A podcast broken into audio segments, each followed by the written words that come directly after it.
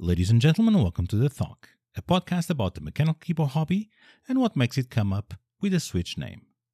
Our guest this episode is a mechanical keyboard enthusiast that has made a difference in the hobby.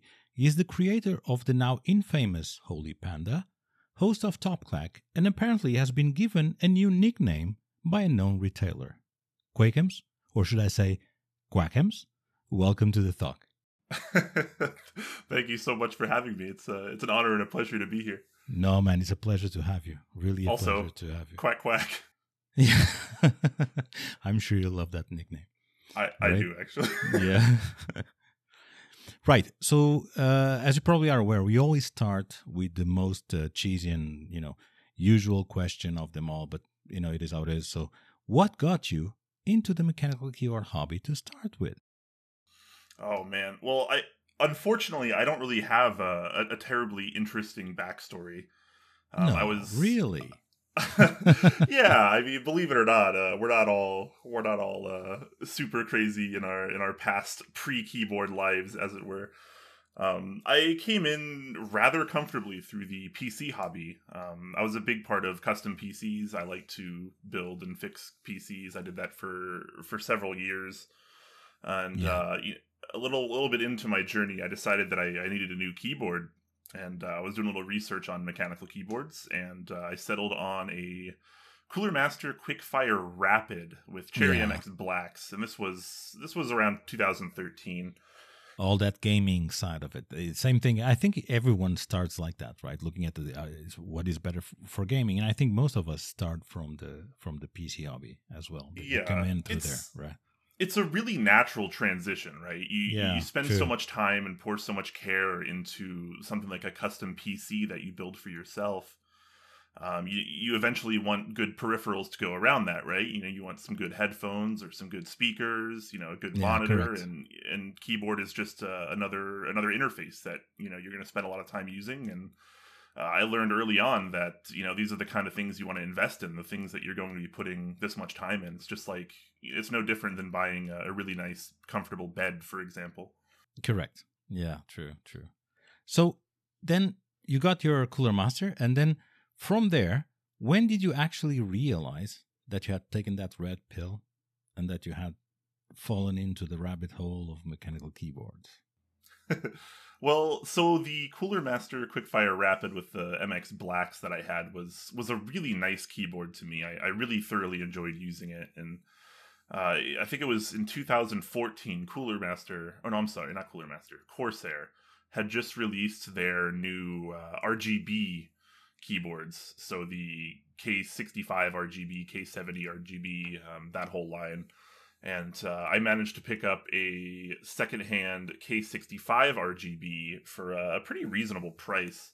They only paid about hundred dollars for it, which was which was quite a bit below retail at the time, and that had Cherry MX Reds in it. And I I had a good time with the RGB. It was fun and all, but the uh, you know the mysticism around the RGB kind of died off pretty Yeah, early for true. me, and I, I really hated the switches. I had MX Reds; they felt terrible, and I thought, gosh, man, I need to get rid of this keyboard.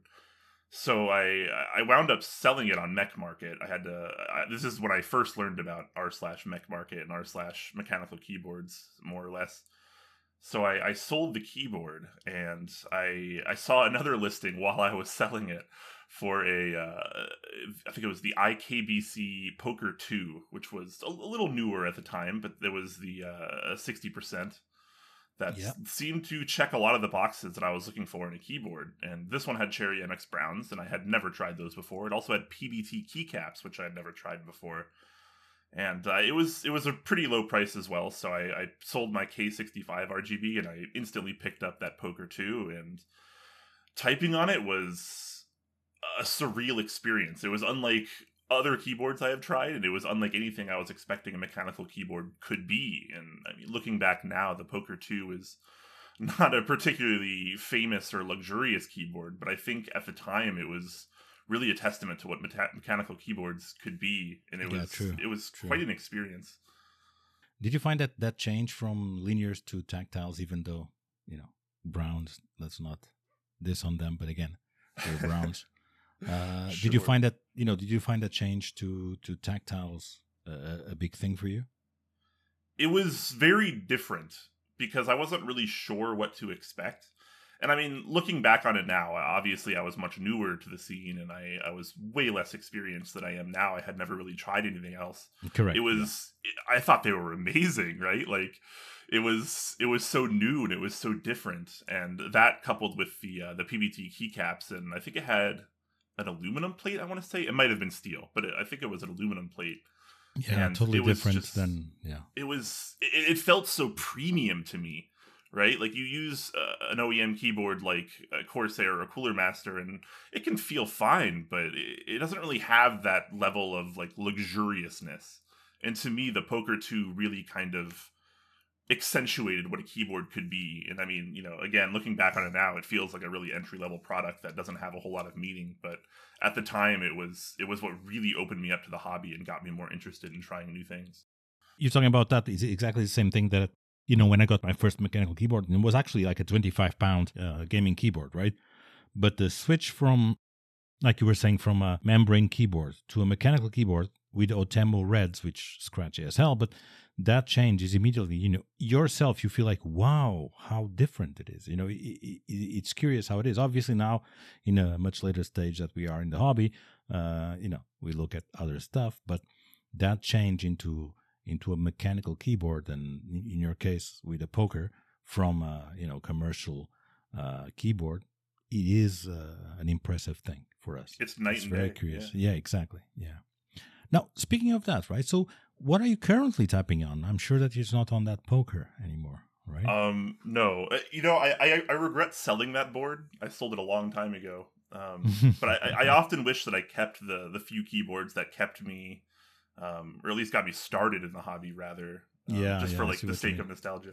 Uh, but no, I have certainly evolved uh, as an enthusiast over the time since then, and now I'm typing on the Mechanisk Tinned keyboard. Oh, tinned, nice, nice, nice. Yeah, I recently had the dual build stream with Jay where we both built our tin keyboards, and it, it's it's amazing. This is absolutely one of the best keyboards I've ever used, and I'm, I'm nice. just yeah. I, I, I get giddy just thinking about typing on it. So I, I'm very happy to uh, have been using it since I, I built it. And this one is built up with a carbon fiber plate and the JWK lavender switches, which I've been really enjoying.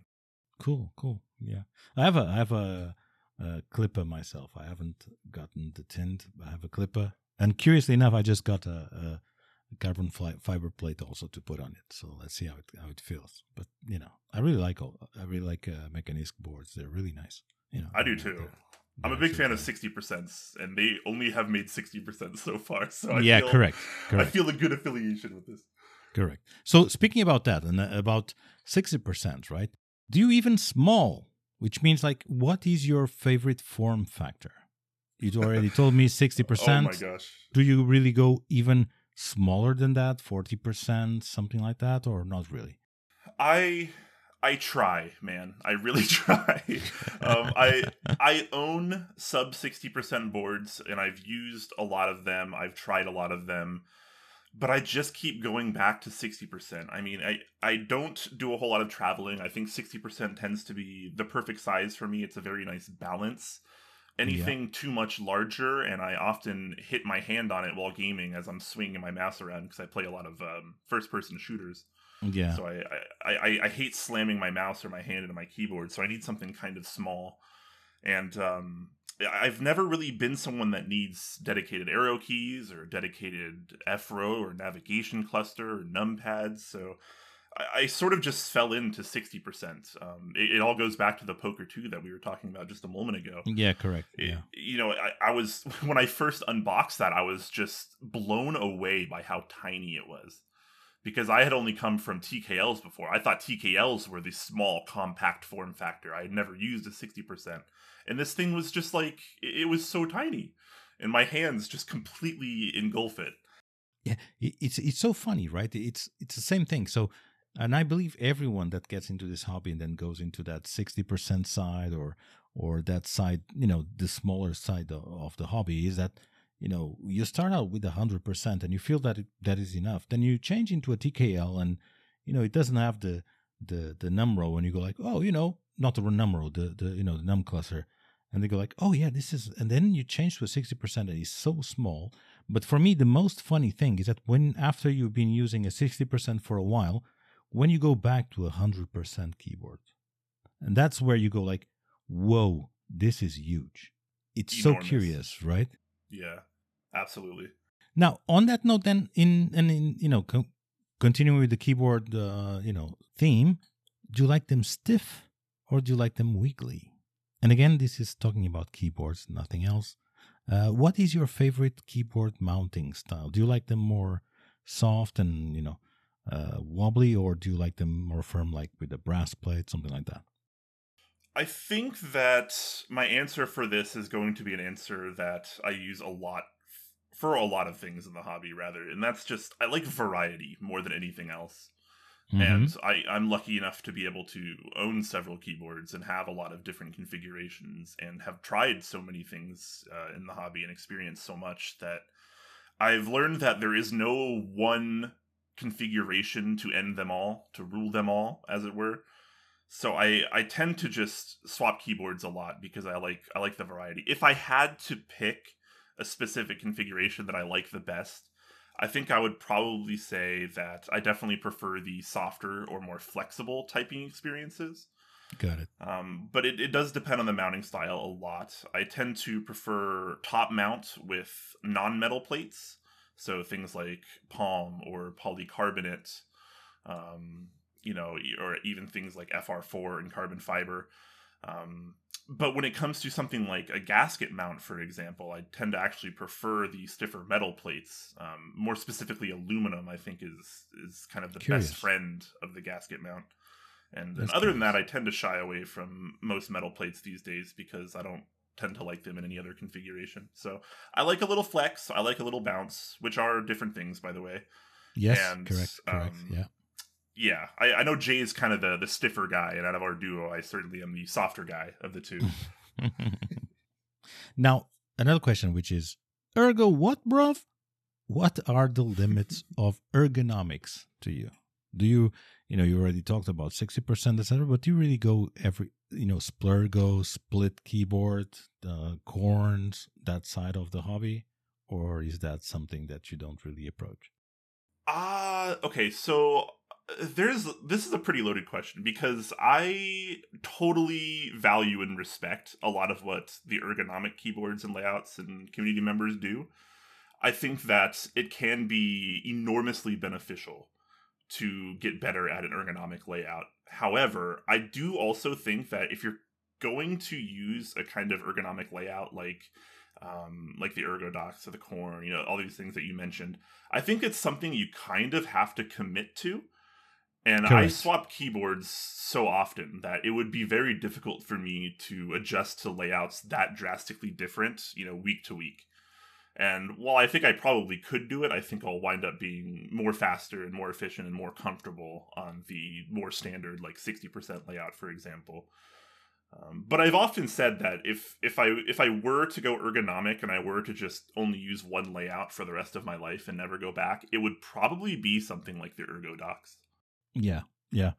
You know, like you said, that's that's my main thing about it. You know, and that's the thing that I the that I've say a lot. You know, I like them a lot to build them, etc. But I think that they take so much uh, effort in to get into that. Uh, you know, into using them that you know, my I don't, I just don't.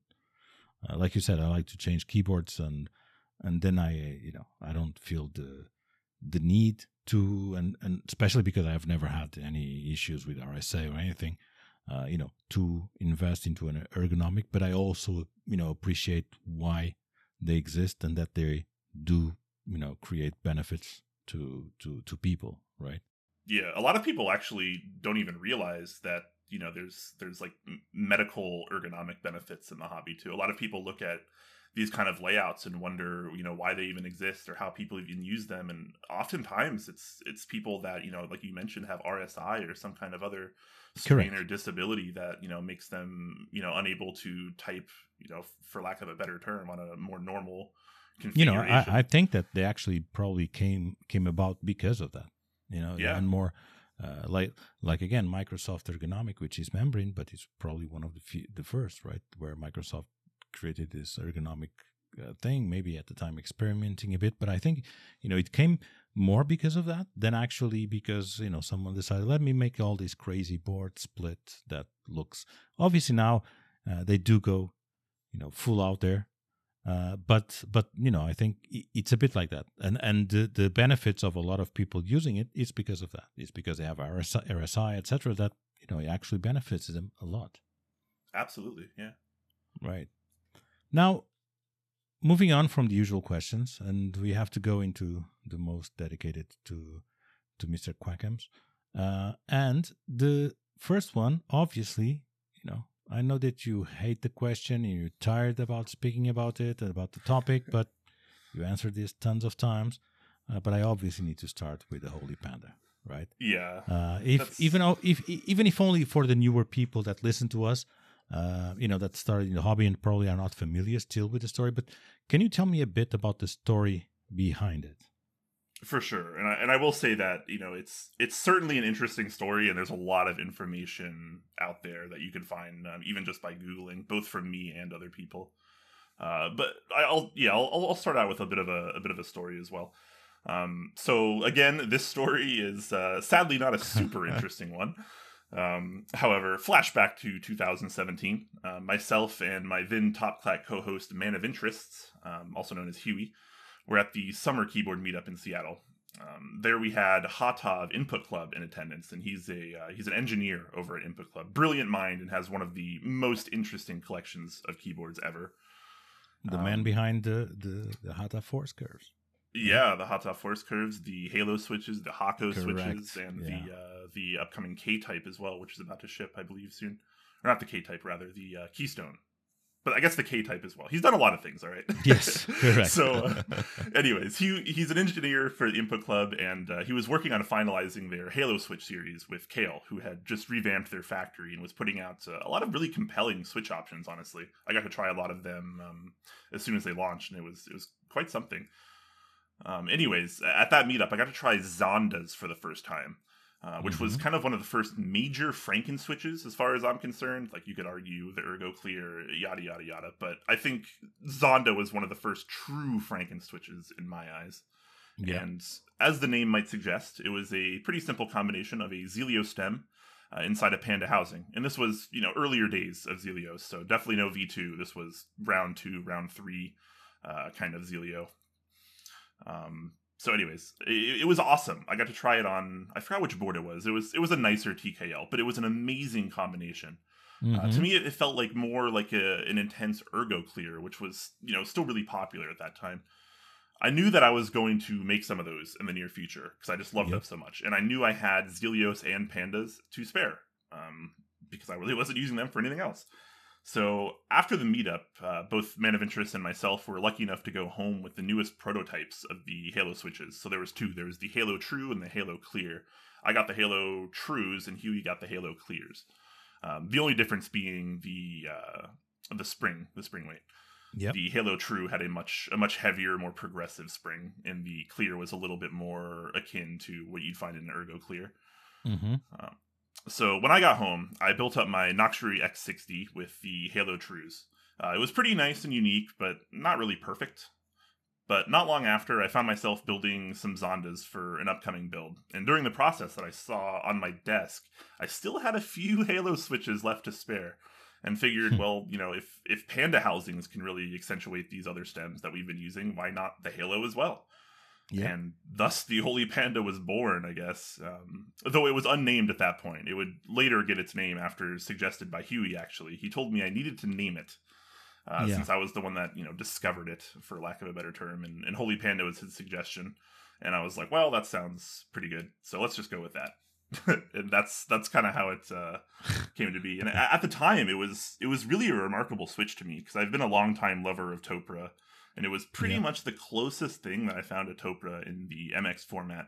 Uh, while also having a you know a, an iconic sound, it was it's intoxicating. Honestly, if you've never heard or typed on Holy Pandas, it's so different than anything else. Yeah, correct, correct. The sound, and, the sound. You know, I, am not going to be, uh, you know, probably not going to be politically correct here because I'm a linear guy. I don't really like tactiles, but the sound of the Holy Pandas is really, really nice. That's true. That that's really sure. True. Yeah. So so I Oh, sorry. Go ahead. No, go ahead. I, am almost done with this story. no, no, no. Hey, Sorry. you can talk h- how much you want about it, man. Go ahead. No worries. no, no worries. I don't want to. I don't know how long these these shows like to be kept, so I didn't want to. I didn't want to trail off too much. But um, anyways, just just a quick wrap up to this. So I stopped. I stopped building the Zondas. I had already built like twenty or thirty Zondas at this point, and instead I took them all apart. I desoldered my X60, harvested all the Halo stems, and rebuilt it with the first Holy Pandas. These were the the prototype Halo switches. So myself and Man of Interest were the only people that had these. So it was it would have happened anyways. It was just a matter of time. I just happened to be the first person to put you know two and two together.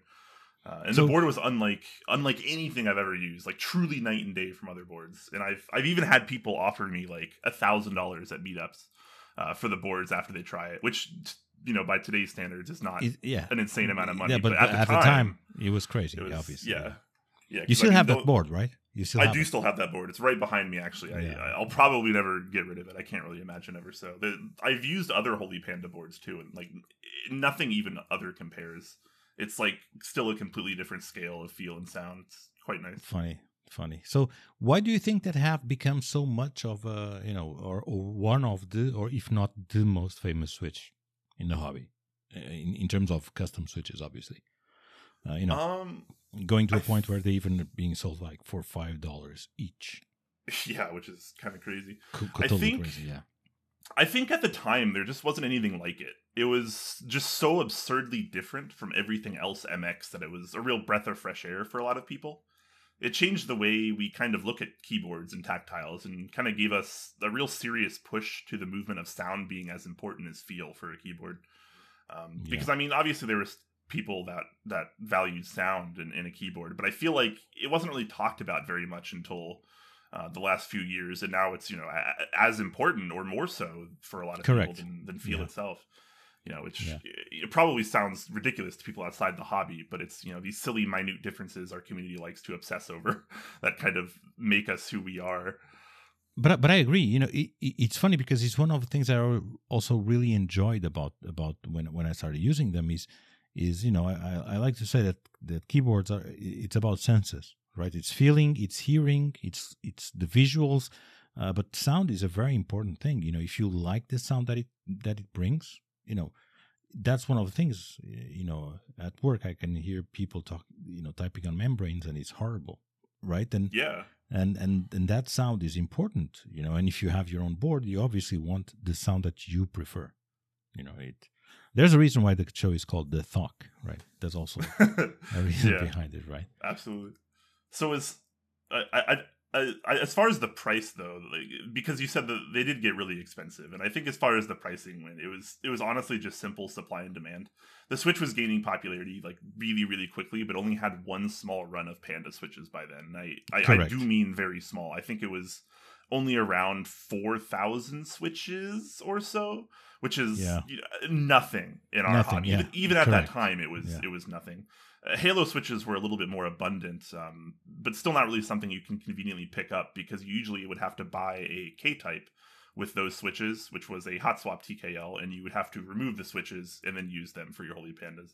At the peak, I definitely saw aftermarket prices around five dollars for pandas, you know, two two ish dollars US for halos, which is ludicrous, but you Yeah, know, people wanted them, and well, I mean, our hobby is primarily a luxury hobby, no matter how you slice it. So you're going to have people with money to spare.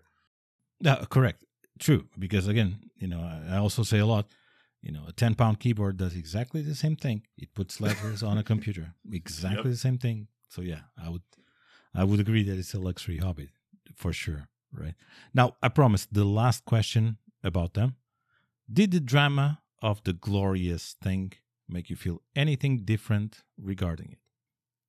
Oh man. Um And to be honest, you know, I'm totally, I totally agree that that situation that they did, calling them now with the name Glorious Panda, that makes total sense. But when they came up with their Holy Panda, trying to, you know, to to copyright everything, I think that was a big, you know, sh- shot in the foot for them.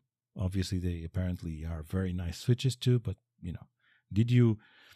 And again, you said that you don't really care, but you have to care a bit. the I. Of course, of course. I mean, uh, the, the, the easy answer is yes. I, I do feel differently about it. It was kind of a surreal experience, honestly. I, I spent time talking to Drop, and I spent time talking to Glorious, and yep. there was all all kinds of talk about copyrights and legal mumbo jumbo that I honestly just don't care for. I'm I'm a simple guy, and that's not really why I got into keyboards, nor is it the reason I stay into keyboards. Correct. Um, I I don't think Drop or Glorious, uh, you know, were inherently evil about the situation. You know, it's just business, as I'm sure a lot of people would say. Honestly, though, I just I just didn't care. I I talked to a few people that I trusted, including some people that work in law, and came to the conclusion that I it just wasn't worth the headache or you know long term costs that I would have racked up over time. Oh yeah, um, for sure. Sure, I would have for gotten sure. royalties, but it, it's not it's not just that simple, right? Like it's it, there's a whole lot more to it. That there's a lot there's lawyers involved. You have to defend yeah, yeah. your patents or your copyrights. Correct. You know, it, yeah. it's it's a it's it's a whole ordeal. Um, but yeah, I mean, I I guess I was and still sort of am numb to the situation. Holy pandas are cool. Don't get me wrong, but it's it's not what I want to be known for in the community. You know. No, correct, correct. And and you said this you, you said it several times too. You said this several times that it's not what you want to be known for, and, and it's true, right? But uh, but again, yeah. like like I was saying, the only thing for me was really that was them using that name.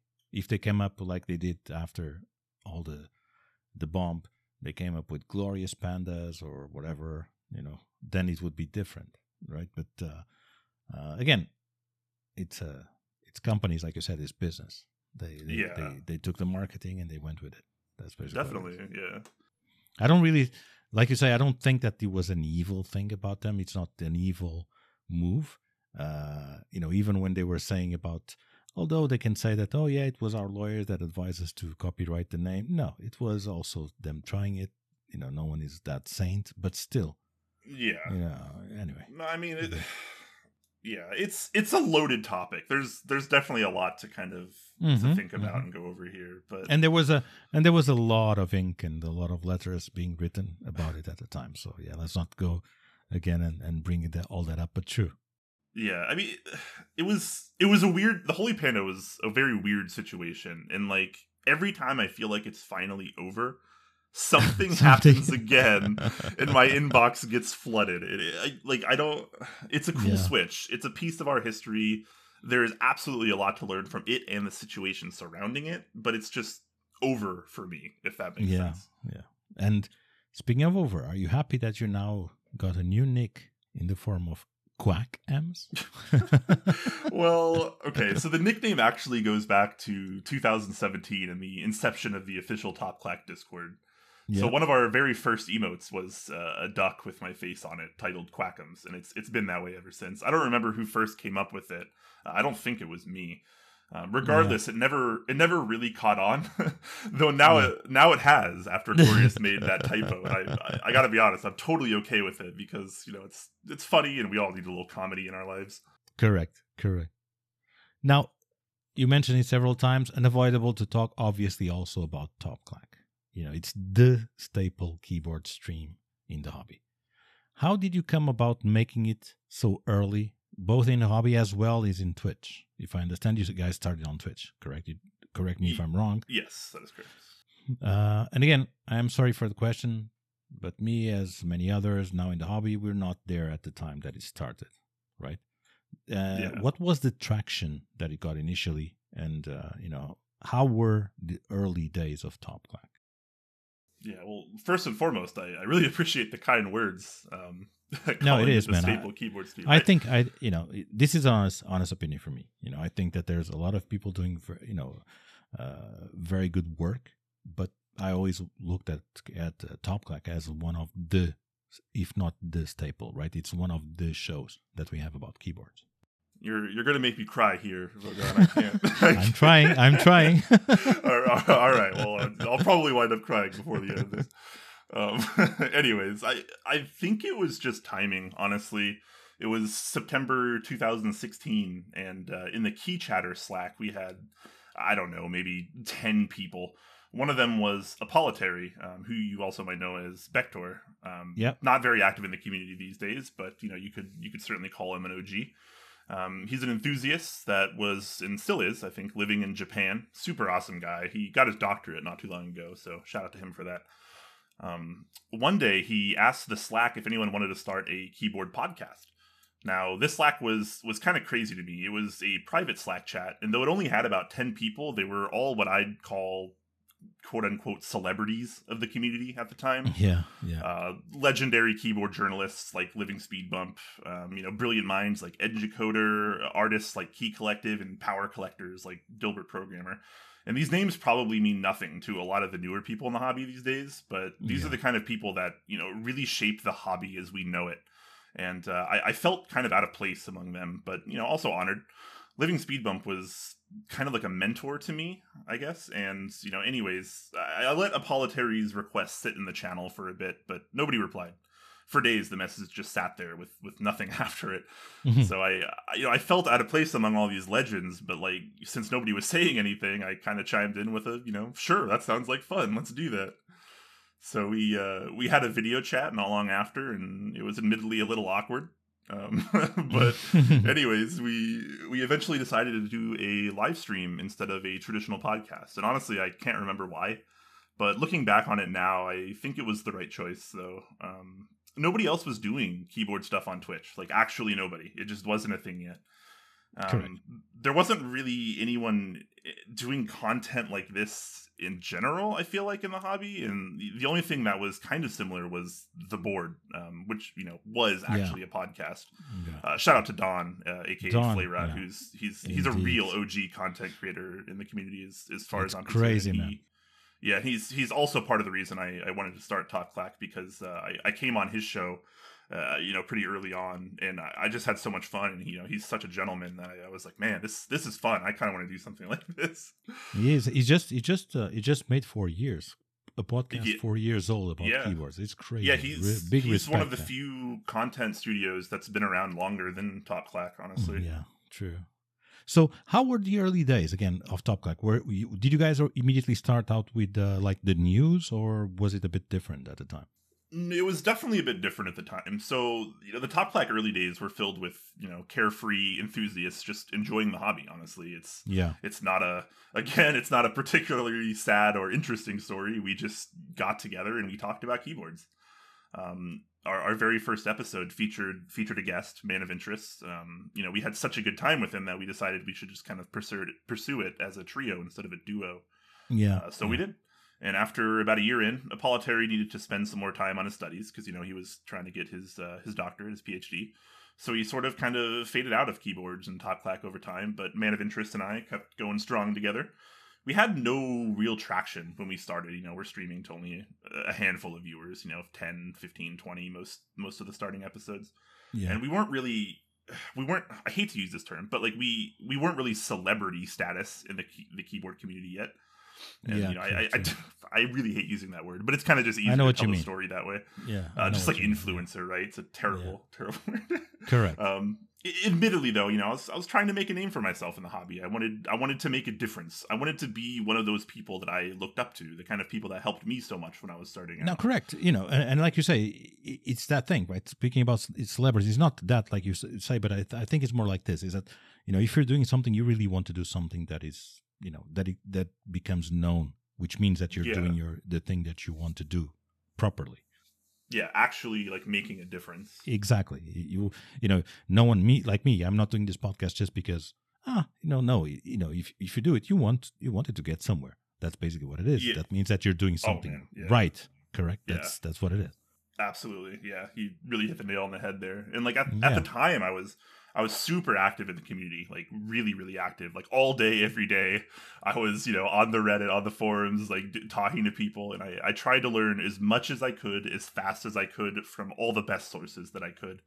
Correct. Um, you know, I, I talked to everyone. I asked a lot of questions. I did a lot of experimenting.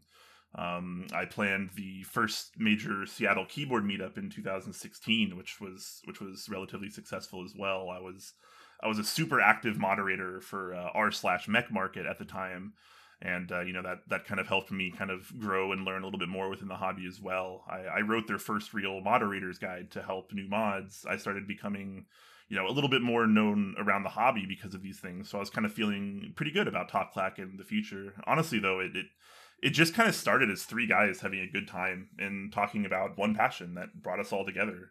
That's and cool. like Yeah. over over the years, like Top Clack has seen a, a pretty significant amount of changes, including Huey's departure towards the end of 2018, Jay coming on towards the start of 2019, multiple Yeah. format changes. But you know, at, at the end of the day, we're just a couple of random guys that like to talk about keyboards, you know, in, in our way. Not Yeah. unlike most people in the hobby, and nowadays there are tons of keyboard streamers and other content creators. Several of them much larger than Top Clack, uh, which is awesome. You know, we want to see our hobby grow and our community members succeed. And I, I, I spent too long trying to make it a competition and, and a business, and it's just it's just not how it should be in my eyes. exactly. Yeah. I used Uh, to be so worried about things like view count and schedule and what people thought of me, you know, but now I just want to make people happy and enjoy their lives. You know, because life is life is wild, man, but It is. there are so many content creators big and small it was really relieving um, when i stopped thinking of it as you know a business that needs to grow fast and faster than others and started thinking about more as like an outlet for for my passion and trying to be able to help others as well Did you find that that also helped you um, grow the show? You know, instead of always being concentrated on just uh, you know numbers, and, i think or that think- released you the pressure to just you know, like you said, go there and enjoy it, and then make make better content because of that. Because you're not really that concentrated on on that aspect, and more uh, into you know what you want to do. And this Yeah. we'll go we'll get there because obviously of the of the change on content we'll- that that we'll Talk had. Yeah, but anyway. yeah we'll we'll, we'll get there yeah i think we're Yeah. coming up on that actually Now, do you have any specific specific memory from the show that you still keep to this day? And any special one that you like to mention and any special people you want to acknowledge? We all know that none is with Jay, but you know, it is what it is. Oh Sorry, my Jay, gosh. I just had to throw that one at you. oh my gosh, you would, you would. That's okay though. Making fun of Jay is just part of It's just- part of I life. think- um, just like how people make fun of me. yeah. Um, so uh, there are so many people that helped me and Top Clack over the years. The list would truly be miles long, um, which Yeah. feels like a really cop out answer. So I, you know, I definitely want to thank and acknowledge some people. Um, starting with with my co-host Jay. Uh, obviously, we just joked about him, but you Yeah, know, exactly. I, he's just one of the best people in the community. I He never is. expected things to go so well after he joined. You know, he's been he's been so much more than just my co-host. He's taught me so much about keyboards, about life, and most importantly, he's just he's been a really amazing friend. And you know, it's it's sort of the same with um, Man of Interest as well. I know obviously he departed the show. You know, we but we butted heads a bit. We had some disagreements, but you know, he'll always be like a brother to me. Um, you know, also I'd, I'd like to shout out Mechs on Deck, which is another keyboard content studio. Uh, Osiris and Chewy do an awesome job over there, and their They show do. is They do. Yeah. sh It's great, and they're honestly two of the most genuine people I know, um, along with a lot of the other amazing content creators that have kind of helped me and the community over the years. Tiny, Minterly, Alex Odos, Taeha Types, and and oh yeah, uh, rest in peace to Keebtown, which uh, I don't know if you're familiar with Keebtown, but that was a former No. podcast No. that featured uh, Dixie uh, as well as Woke Chill and Tennis Shoe Ninja. Um, no, I'm not familiar this with was- them. No. this was this was several years back, um, but that was a pretty cool podcast as well. You know, we're we're really fortunate to have so many unique and genuine content creators in the hobby. Like it, it really could be so much worse than it is. I think like like you were mentioning before, you know, is it's one of the things that that I think y- you see in the hobby too is that there's not that much competition. You know, it's it's not about making numbers and No, it's Uh, really healthy. you know because take I take this from uh, from one of my uh, previous guests, Obosop, that said, you know, we are nerds that like you know keyboards.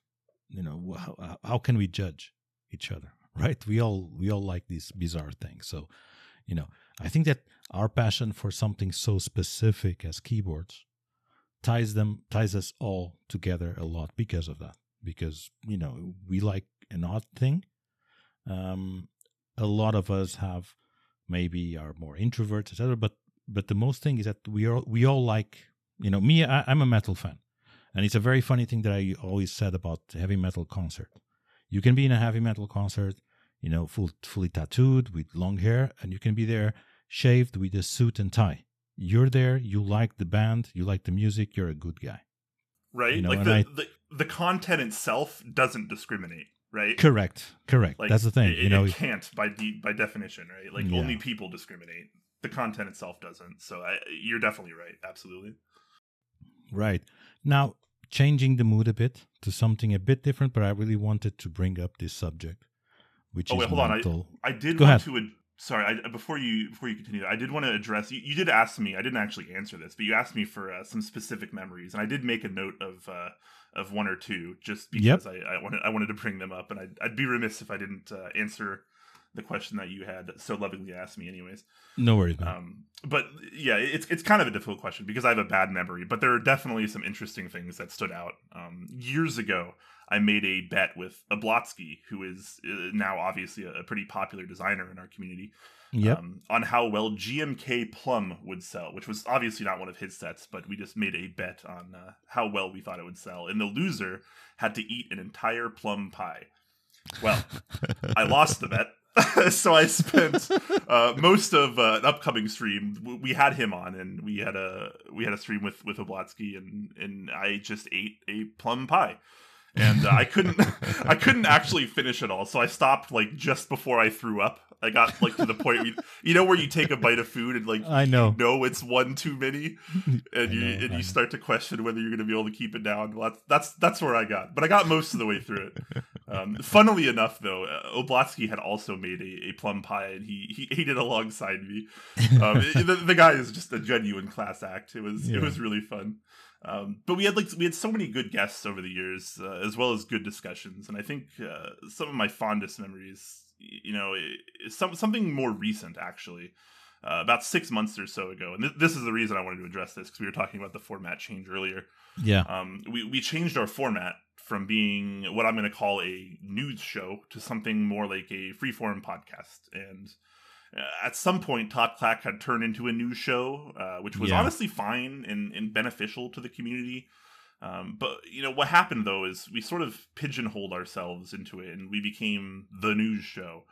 And it was still keyboard content, obviously, but over time, I, I slowly began to dislike it and uh, I think I think uh, you know Jay sort of felt the same as well. We were kind of just expected to know everything, and Yeah. you know we had to have an opinion on everything. There was always drama lurking, and everyone wanted us to cover it and give our thoughts on this and that. Oh, you didn't cover that, and you didn't It- see this, and yeah. oh yeah, man, yeah, some that, of the I PMs remember. that I got, man. Yeah. Um, but like that coupled with the way that the community has grown in the last couple of years, it became so much more of a chore to know everything. Yeah. Um, I- would spend hours and hours on various forums and lurking in Discord servers and PMing tons of people trying to learn, you know, the, the things I needed to know for the show. Uh, you know, And- it became so overwhelming, and I just I wasn't. God forbid, God good time. forbid, if you missed one little thing about that, right? That then that would be even a, a worse one, right? Yeah, and I it, it felt like a job, and I think we gave the community a lot of information, and it, it, it helped people, but it felt like we were no longer doing it for ourselves, and it was only for the other people and their expectations.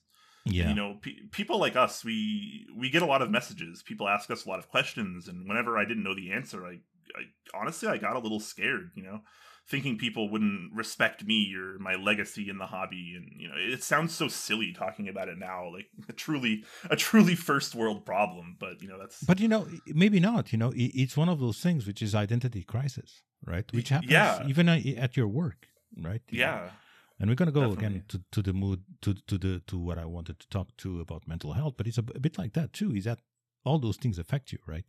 Uh, and now that you were talking about, which is basically changing uh, from from a news show into Yeah. into you know a free form thing was also because of that, because of of the mental thing, and and you posted that even on on, on the Top Clack website. You posted about it, and I think it was a you know, first of all, I think it was a very courageous thing to do. He's coming out there and speaking about it uh, Thank you. because you know we uh, I've been there too, and I am there. You know, uh, not that I've been there, I, I am there. I think everyone is at is there at the moment because of COVID, etc., and these, these lockdowns. But you know, uh, I, I I said this before: is that when before you have it, you think, oh, you know what, just get on with it.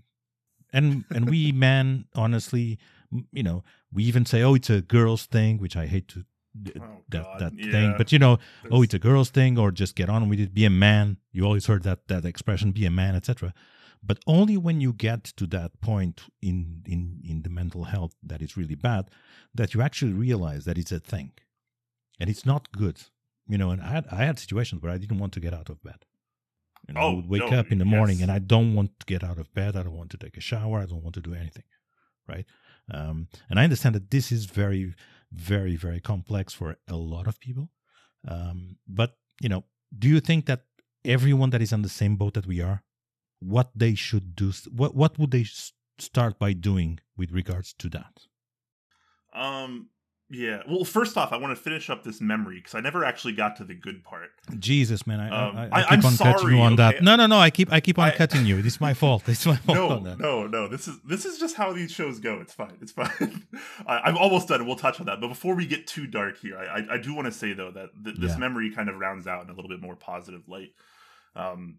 Anyways, we we we wanted we wanted to go back to our roots after kind of being pigeonholed into you know the being the news show, and we we wanted to kind of go back to the roots and rediscover what it meant for us to not just be keyboard enthusiasts but also content creators in you know, Correct, in our I guess debut episode uh, of the new format, as it were. And we talked a lot about how we felt, uh, the mental issues that I had been going through, um, you know, outside of keyboards. But It was a great it show. That was it was also you know sort of sort of in keyboards as well uh, and lots of other stuff. And you know the, the amount of love that we received was truly unbelievable. I, I don't think i've ever felt so cherished before in my life. There was so many kind words and you know people donating and subscribing left and right. And you know to my surprise a lot of people were really okay with us moving away from the news uh, I'll never forget that episode. I, I go back every now and then, and I've, I've watched it a few times now, and I had a hard time not crying on the show, but I, I bawled my eyes out after we finished that episode. Man, it was yeah, it was but, but it was one of the moments where you feel like the community is like actually your family, right? It's just it's it's a moment that you can't like. It's just it's just so good. It's so It good. is, but but it is, and that's the thing, right? Is that when you open yourself to that, right? It's also maybe maybe a lot of people wouldn't, you know. Uh, I I and to be totally honest, I felt that there was something up.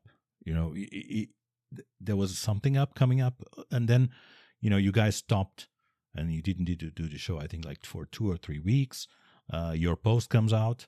Um, I think that even people thought, you know, maybe it's never going to happen again, right? And then I, I believe that when you came out and uh, and uh, and Jay and you said, you know what, this is it. We're not doing the news anymore because we're tired of it.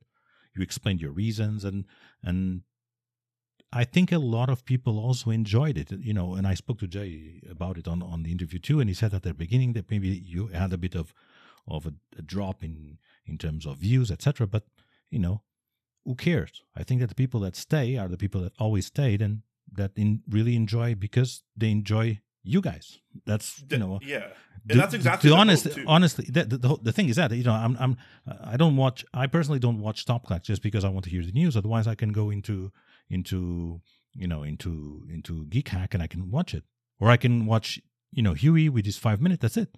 No, you Yeah. know I watch because of the people that are there. That's that's Yeah, a bit I- like that, right? I'm the same way. I, I completely agree. Like I, I, a lot of the content creators I watch, I don't really care what they're doing. I'm not always watching for what they're doing, right? Like unless I'm just particularly interested in that thing, I'm watching for them. Correct. Um, you know, because I like Correct. I like their outlook on life, or you know, I like their opinions, or I like this or that about them, and that's that's kind of how I I hope people watch Top Clack for as well. Like if you're there to learn something, and I, that's awesome, and I hope you do.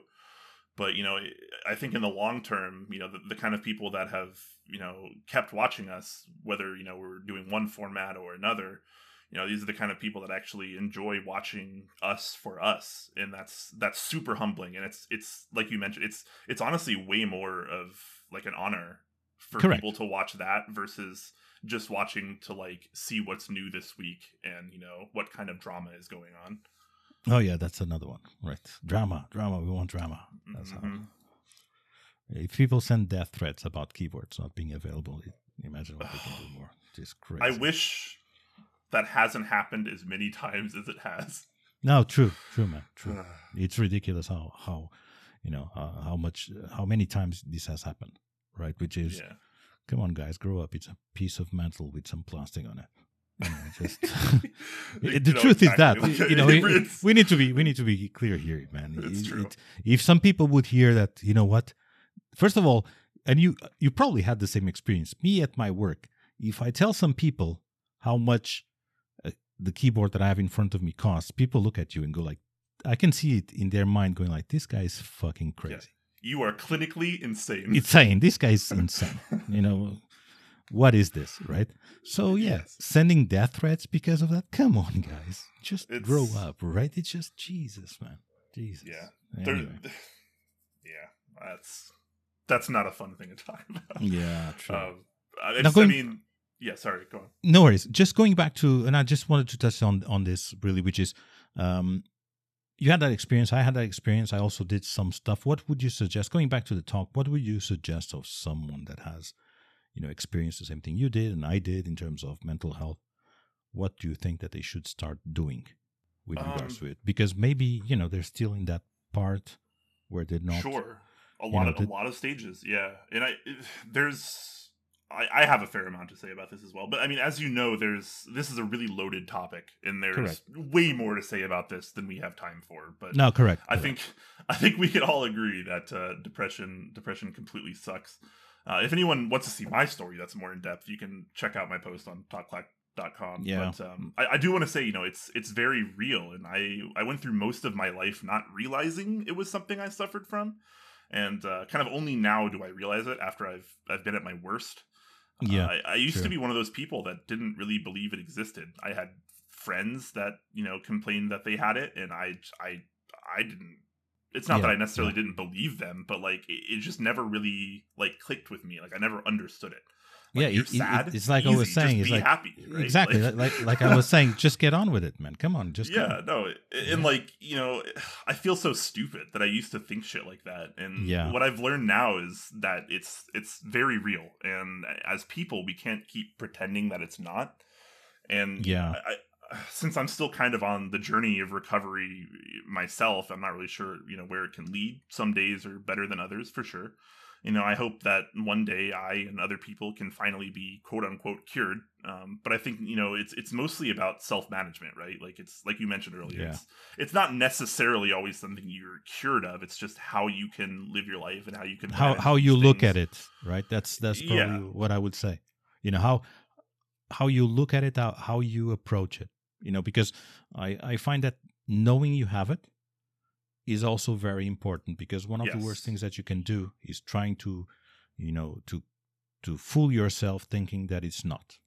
You know, I think Yeah. that that was also something that made me go really down was not looking at all because after you know after you get really down and you start talking to people and even to professionals and etc and you start seeing all the signs that you had you go like oh yeah this has been there for like 2 years you know what i mean and Yeah. and and and the, the the symptoms if you want to call them symptoms but you know certain certain stuff it was there for 2 years and Mhm. at that time you should probably have thought that you know it is an issue something needs- was wrong. Yeah. something is wrong i need to address this and I'm I'm really I'm glad you you brought up the outlook too, um, because you know when you suffer from depression, your perspective on everything can change. Everything. correct It's, it's the hardest part uh, in, in my experience, and people have people that have never experienced it can't relate. And I'm No, they don't. I'm I'm I'm certain of this because I Yeah. couldn't either. me neither you know me neither that's the thing it- exactly i had i had friends which were chronic depre- with chronic depression and you think like how can you you know come on you just how can you you know Yeah. what is this because you don't you don't really understand it right and so because you don't really understand it you haven't been there and i think that nowadays also we're all talking about it much more because of everyone has felt it one way or another because of obviously covid etc right Yeah, it's it's starting to become more common, which is very Correct. very unfortunate. Um, but like when you when you do have it, it's it's like a block that you just you can't move past, and like you know it's small and you know it's silly, but like you're you're held hostage by it, and yes. even the smallest tasks like getting out of bed or brushing your teeth or you know, having a conversation with someone can feel like super daunting and crippling and it's it's absolutely awful. And it feels like nothing will ever get better and why even bother.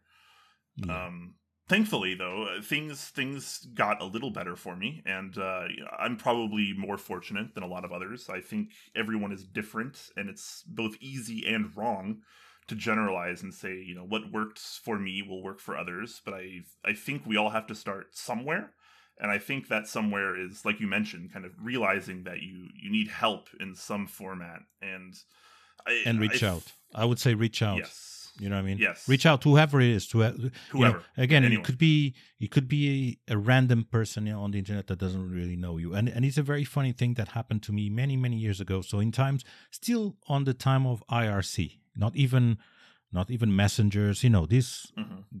96k modem type of IRC, right?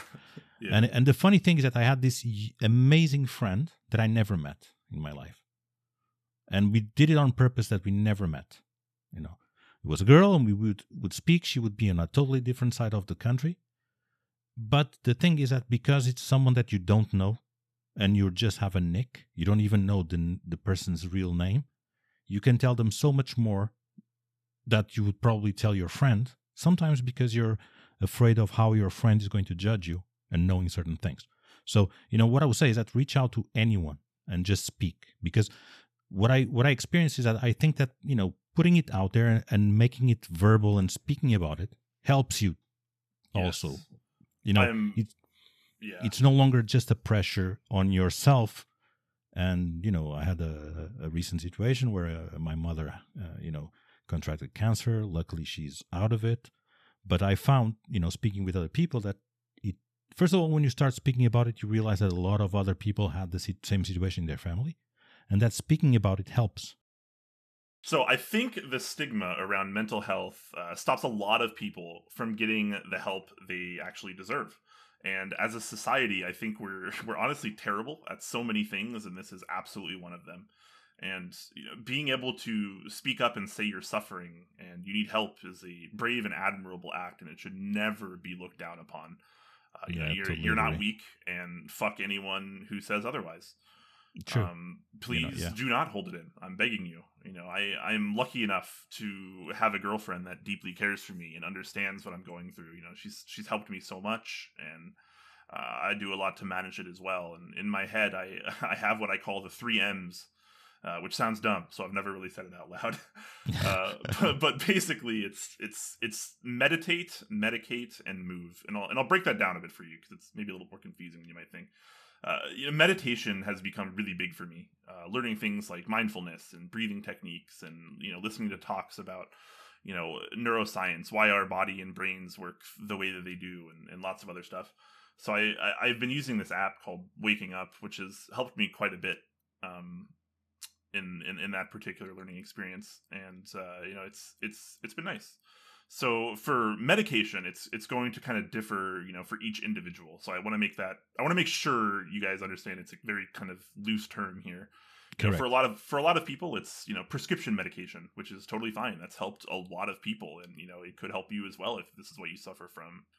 Uh, for me, it's it's been cannabis. Um, yeah, you know, it, it, could even be something as simple as staying hydrated or you know eating right and having tea, which you know yeah. are all things I, I recommend anyways. But I, am a big advocate for cannabis, and thankfully it's it's legal where I am here, and lots yeah. of other states it is as well, and even more that are kind of really starting to come around to it. And um, you know, it, it's a lot of people think that cannabis is just for getting high, quote unquote uh, but actually, there are you know there are a lot of medicinal benefits that are Correct. never really talked about. Um, it's funny. It's funny that you mentioned that because here in UK, you know, although it's not legal, uh, we do have a lot of CBD, which is obviously one of the components mm-hmm. of cannabis, right? And yeah, and and you know they have realized that yeah, the CBD actually, you know, uh, helps you in ter- even in that it helps you in in terms of the, your mental health, helps you in terms of body pain, uh, so you know it's proven that you know the the plant has a lot of medicinal effects too, and it's not yeah. just getting high, like you said. You know, in, yeah, in fact, the plant has way more medicinal benefits than cannabinoids that are just for getting high, right? Most Correct. People, when they think Correct. about cannabis, they think about THC, which is you know what gets you high, but there's you know There's a lot more- and tons of other Yeah. and other cannabinoids you know that are parts of the plant that do so much and uh, i'm glad you brought that up because you know cannabinoids like cbd and cbg for example they don't get you high at all uh, you know No, they can help you so much with things like anxiety and depression and you know lots of other negative conditions and symptoms and you know Yeah. with that said I, I i do enjoy getting high occasionally Yeah, as well Who I- I doesn't, won't- right? I won't lie. I mean, I'm not gonna, I'm not gonna lie. Um, uh, but anyways, finally, move, uh, which is the the last of my my three M's, and basically that it's just exercise, man. You got to do something, and you know it doesn't have to be anything crazy. You just need to get your body moving and your blood flowing a little bit. If you can Yeah. run or jog or lift weights or whatever, awesome. Uh, if you're lazy like me, I settle for a walk, and you know I I don't care how short it is, even if you go on a five minute walk. Doing something is a hundred percent more beneficial than doing nothing here. Yeah, I, I I started doing that too. You know, just going out for a walk because that had and and again, especially now because of uh, and again, I think that a lot of people are feeling that because of the of the lockdowns.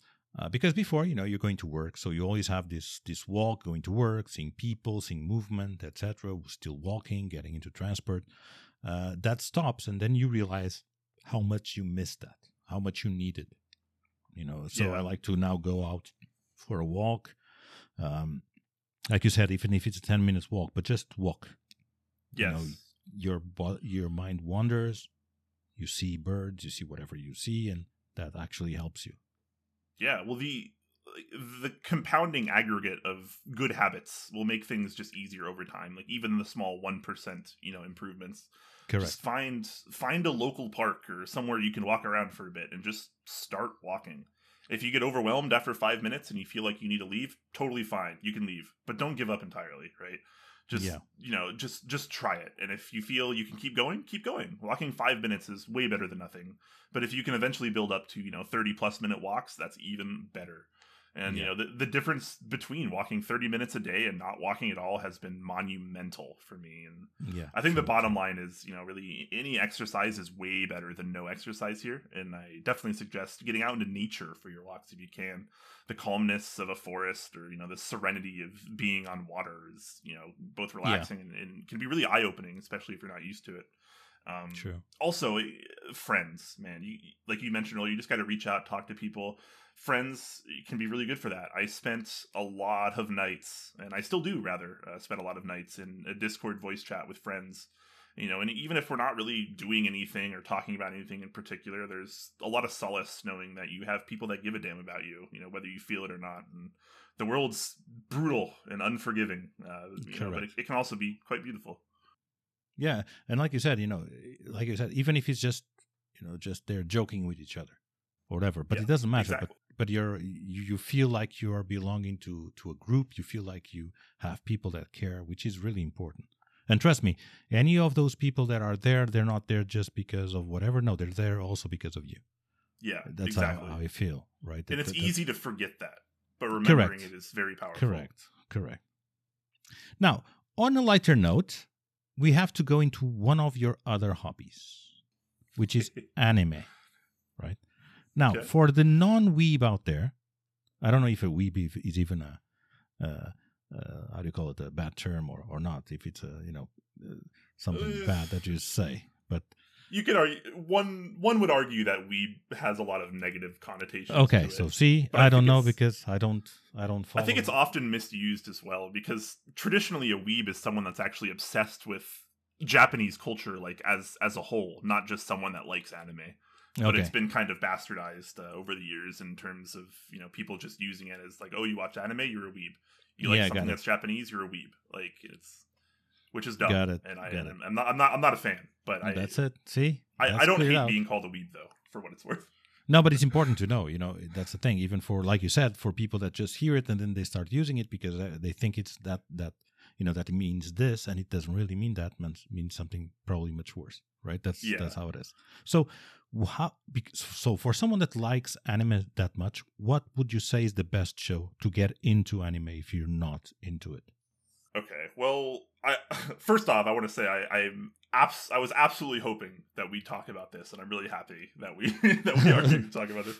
Um, so I, I want to first say that uh, you know i want to clear up a few misconceptions. I think there's there's definitely a few of them. So uh, just like live action or you know quote unquote regular shows, um, they can vary wildly. Um, there is absolutely terrible anime out there, just like there are absolutely terrible other shows out there, and uh, you know the the genres are just as varied. Um, there's a, a big misconception that's really common uh, that anime is for kids, um, kind of like how uh, a lot of American cartoons, um, you know, that's just simply not the case. Some of the most intense, gritty, and positively savage shit I've ever seen in my life uh, has been on anime. Yeah, from my experience, to be honest, the ones that I've opened, I tried this. I decided, you know what, let me try and see this, and I saw one or two. I, I can't even remember. I was like, Jesus Christ, this is heavy.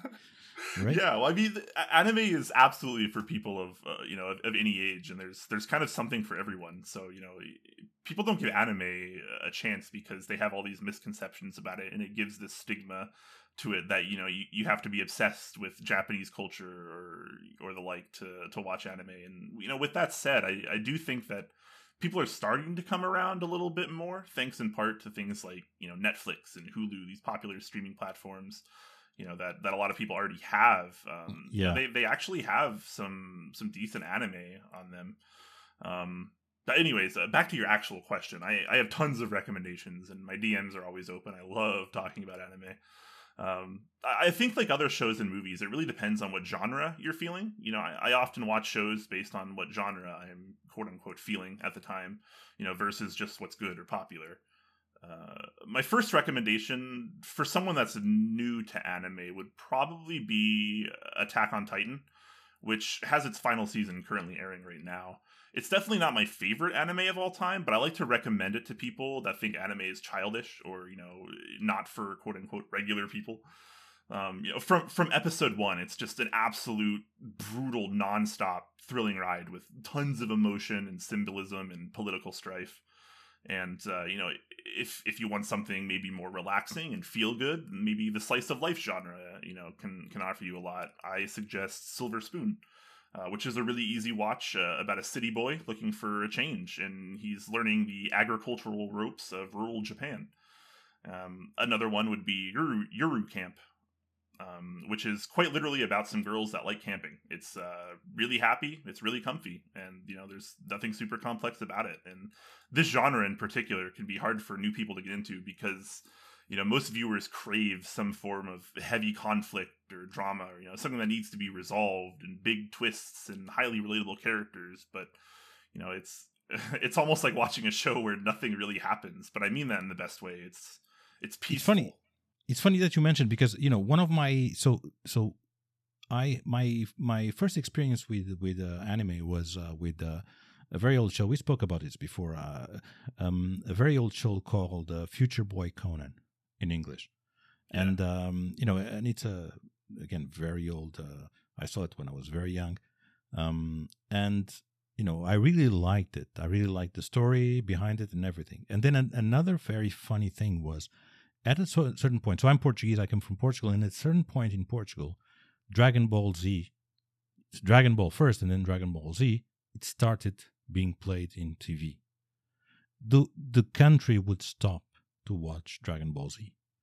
It was at lunchtime, I remember, even where I worked, people would go out when at lunchtime, the cafeteria would stop to watch that half hour of Dragon Ball which wow. is so curious, right? People, it was a massive phenomenon in Portugal. You know, people love the show, which is curious, right? And again, it's a very, like you said, it's probably on the light side of things.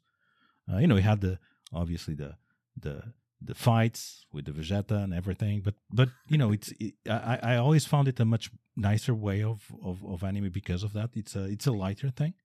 But then, yeah, I decided to start watching some, and I found some that are really brutal, really it's, brutal yeah, I mean, it, Dragon Ball Z is is very different from a lot of other anime. Correct, too. and and not Correct. unlike other anime as well. I mean, there's there's definitely definitely a lot of similarities, and, and I mean, Dragon Ball Z is absolutely an anime, and it's something that you know, like myself, I think you know a lot of people really enjoyed as a kid growing up. Yeah, yeah. Yeah. Um, I do have a couple more recommendations though, just just just before we kind of head over to the the next question here. But go. You know, for for someone that might be looking for something a little bit more mind bending, I, I really highly suggest Steins Gate. Um, I, if I told you about it, I feel like I'd be ruining. It, so I'll just I'll just say watch it. But it's uh it's it's it's pretty good. There are also a lot of amazing movies all over the place. Your Name and A Silent Voice are probably two of the best movies I've ever seen in my life, anime or not. And uh, you also can't go wrong with anything from Studio Ghibli, uh, who do a great job making anime movies that everyone can appreciate. Honestly, yeah. it's they're almost like the Disney or or Pixar of, of Japan in a sense. Um, though some of their movies can be a little bit more mature. Would Would Chihiro be one of those? Uh, you mean Spirited Away? Send uh, Chihiro something. Probably, uh, uh you know, in Portuguese, the title was the the Voyage of Chihiro.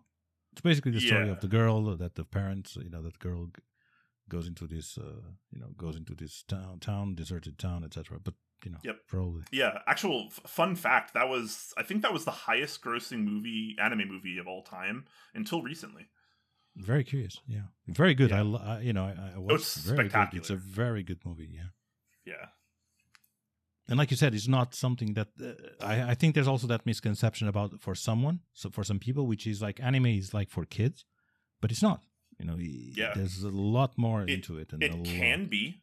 Just it can like, be, yeah, exactly. Like like, like a movie shows can be correct, correct, exactly. Like like a regular show can be for for kids or not, right? That's, yeah, I mean, there's there's a rating scale. Um, you know for anime just like there is with non-anime content right? Like you have yeah. your you have your g rating and your pg rating and pg-13 and r and you know unrated yeah. and stuff like that. It's the same for anime as well. Correct. Now on that topic so what makes it you like makes it like it so much? So what makes you like anime that much? What gravitate makes you gravitate into it uh, and makes it's it's something I've been watching since I was a kid. Um, like many other people my age, uh, and like you mentioned earlier, I grew up watching Dragon Ball Z, um, yeah. which which is actually a terrible show. It really is. No, exactly. Uh, for, That's for, the thing. For so know? many reasons, yeah. it's it's truly bad. Uh, but you know, like when when you're a kid, it's so cool. You know, kind of like the the original Power Rangers, right? Like not a Correct. good show, but like as a kid, it's it's badass, right? Yeah, yeah. And true. That's that's probably what sparked the interest. Um, you know, because as time went on, I would I would borrow VHS tapes and you know later on DVDs of anime from friends, uh, which led me to three anime that I, I, would say really gave me a jump start, uh, as it were, when when it comes to anime, which were Trigun, Outlaw Star, and Cowboy Bebop, uh, which are all great anime in their own. Yeah, right. Cowboy um, Cowboy Cowboy Bebop, I heard. I heard about. Yeah, I never saw it, but I heard about. It. That's it. a pretty popular one. Yeah. Yeah. And you know, there's some of my earlier memories of anime, and I, have watched them so many times that they're just nostalgic at this point. Uh, but I think I think people gravitate to anime for the same reason they gravitate to video games and books and you know other other mediums. They relocate us to a world that would maybe otherwise never exist. You know, be the people we want to be, do the things we want to do without having to worry about anything else, right? You know, which which can be both a blessing and a curse, but you know, everything in moderation, right? Yeah, true. Now, will we ever see Brian coming up with a key set about based off an anime like it's common to to do nowadays? Uh, honestly, there is so much that I've wanted to do in this hobby. Uh, design a board, a key set, lots of plans for Top Clack and collaborations that haven't happened yet. And you know, okay, uh, so let me change the question to something else. If you would design a key set based off an anime, which anime would you choose? And oh and again, you, you don't need to say this character, or maybe even you want to say this character of this anime. But you know what what would you think it's the anime? You know the the one that you would choose. Oh man, I gosh, I I honestly, I, I, wouldn't do it. I don't think I would do it. Honestly, I, I just wouldn't. I wouldn't make a key set based on an anime. Uh, but like, it, I don't know. I, I think that's maybe too simple of an answer as as well. Um, well, I, but that's the truth, right? You wouldn't do it, so that's yeah. how it is, right? Well, I think I probably would have made a key set of something by now, but like my mental health, you know, is more recently at least, you know, has kind of held me back from a lot in this community, and I I hate yeah. knowing that, and I I sometimes feel like I'm I'm being left behind in the hobby sometimes, um, you know, because I'm not always on the the cutting edge of things anymore. Um, you know, the, though I have nobody to blame but myself for that. You know, it, it's it's rough trying to play any form of catch up in this hobby, and I, I know I'm not the best streamer in the hobby. You know, far from it, in fact, or the best presenter, or best photographer. You know, the best at you know most things in the hobby, really. But you know, it, it took me a long time to realize I didn't need to be the best, and that was totally okay. And you know, yeah. I'm, I'm, not that's trying what to I was going to say. Story, but like, no, no, you know, but that's what that was what I was going to say, right? It's that you don't really Yeah. need to. You know, that's the thing. Is uh, me, me too. You know, uh, to be honest, before, uh, before also the situation, etc., I would be much, much more into the hobby itself in terms of knowing everything there is to know. Uh, unfortunately, Yes. or fortunately, I've now have a new hobby too, which is vaping. You know, actually, finally, I stopped smoking and I changed to vaping. Nice. Uh, and on top of that, there's also rebuildables and all this stuff in in that in that world, which is oh good stuff to tinker as well. Good, you know, which is also a problem because also makes you spend a lot of more money than you than you should. But any, anyway, uh, but but basically meaning that you know you probably just wander off a little bit and you again because you don't no longer do the do the news etc you don't feel the need to be on top of everything every single day and i'm sure that doing it all that time also tired you a bit of that it's right and it's not even really possible to Correct. keep up with everything in the hobby. Oh, yeah, like, yeah, it, sure. it used to be so easy, and now it's now it's like you, nobody can do it. It's it's a full time job to even attempt to do it, and I still don't really think anyone can yeah really yeah. succeed to like that level of like yes, you have all the information. Um, but but getting back to your, your actual question, as far as the key set is concerned, I I would say it'll probably never happen, especially not an anime set. Uh, You know, as as a lot of Top Clack followers know, I'm I'm colorblind, and Yeah. uh, you know, as far as the colors that I can see, I, I kind of stopped caring about colors and of plastic and metals a long time ago. I I get colors are an immense part of the hobby right now, and that's totally fine. But you know, personally, I just don't care anymore. So much drama and hatred I've seen over colors, and I'm and I'm sick of seeing it personally. oh So yeah I, oh. I try to true. avoid it. Um, you know, I've I've recently been making a joke uh, lately where I talk about how I'm going to be releasing a zero colored key set, correct um, like ze- like an amount of colors equal to zero. You know, So- It, it's a funny thing. It's like I always joke, and when people start talking, it's like, hey, it's it's uh, Olivia in different colors. You know, what I mean? oh, yes, that yeah. joke that people do, but it's true. You know, it gets to a point where yeah, It's- Olivia with the different colors. That's what it is. yeah, right? and you know, with that said, I I wouldn't mind trying maybe one day to do like a top clack key set since we kind of do have a, a specific color palette. Uh, Yeah. But I feel like at this point it would just be another key set. You know, we're we're so quick to move on to the next thing because we almost have to at the rate that our community is growing. And uh, you know, But that's a very miss- good point, right? That's a very good point, which yeah. is when you buy nowadays, it's it's what I find, right? And it happened to me recently is that I bought a key set, and I got it, and okay, I've moved away. It's no Yeah. longer something that, uh, and I guess that's one of the issues the with the, with the amount of time that it takes is that when you get it finally get it you you know especially if you're in a, again if you're in an older you know or not an older but in, in a in a further step of your of your journey and you already know a lot of what you want obviously you're going to choose certain key sets that- that you like because you know that you, that you like. But when you're starting out and you know oh this one it looks nice i'm going to buy this one you run into the into the problem that when you get it you eventually already moved out of that and you don't no longer like all these bright colors and now you're more into these pastel colors and more toned down sets you know. It's very curious. It, it, it is a, a thing right?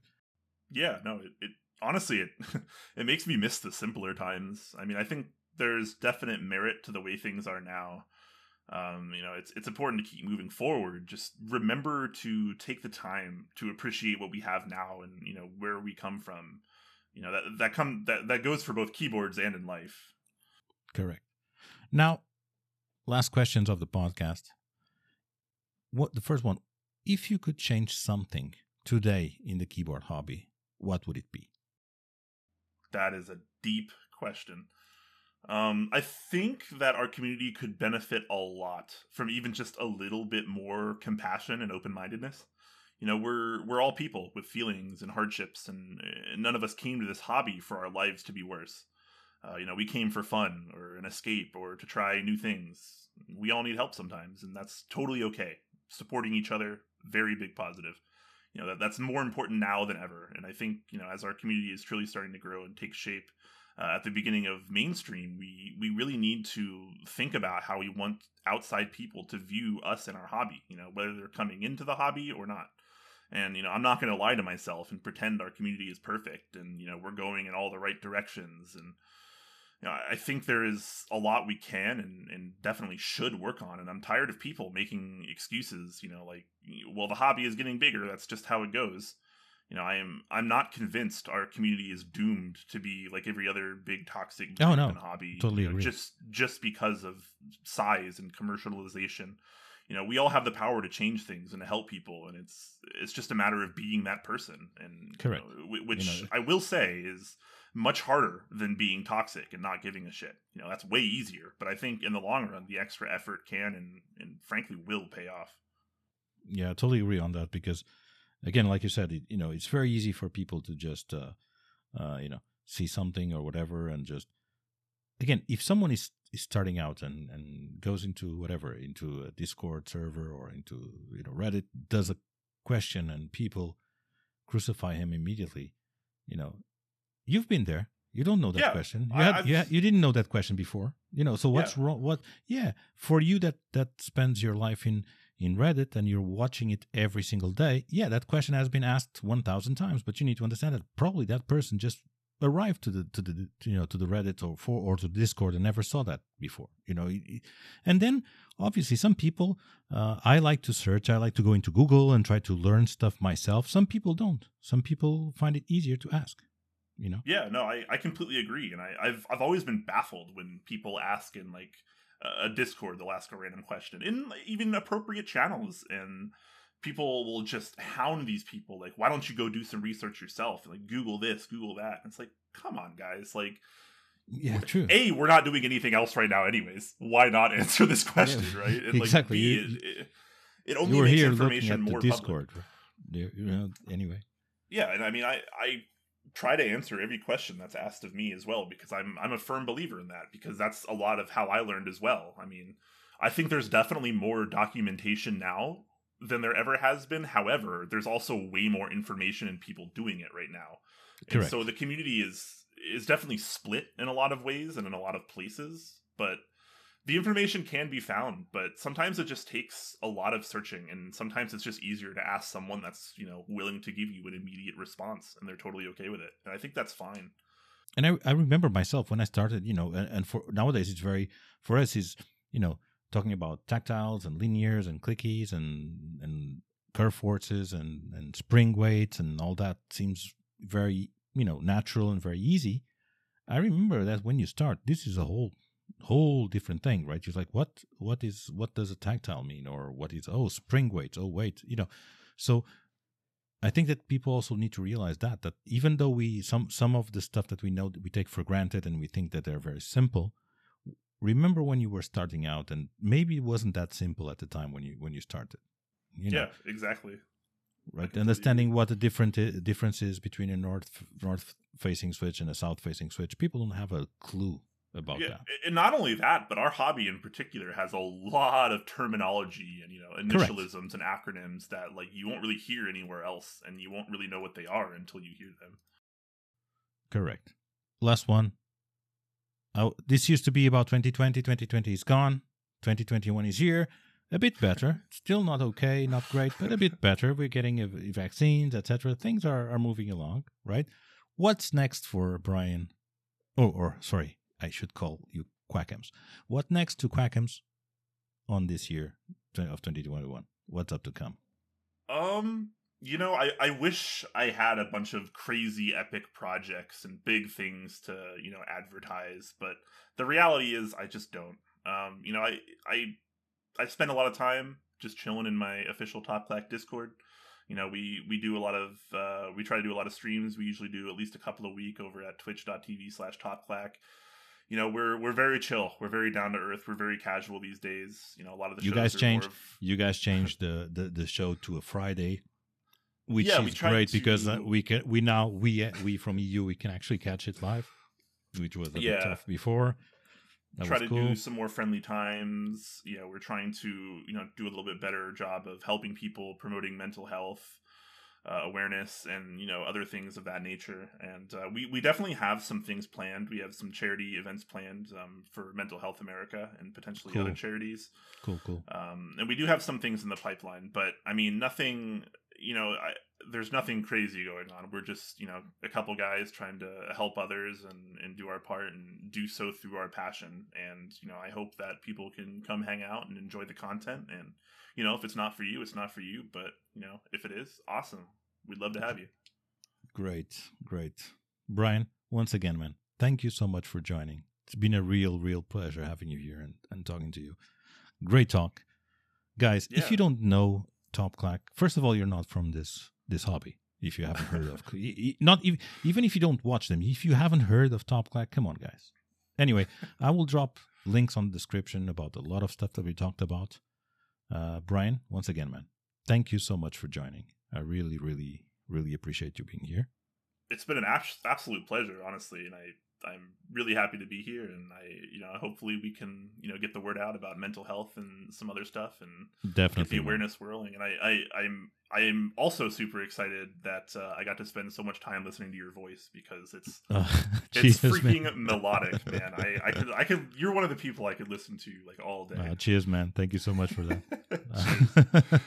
Guys, again, we have a we have a, an email address, thethock at gmail.com. Sorry, thethock at gmail.com if you want to send us an email. Uh, also, we have a, a Twitter account, which is at the Thock if you want to follow it so you get notified immediately as we release the, the new episode. And again, guys, until the next show, thank you so much for listening. Brian, once again, thank you. Have a good one, guys.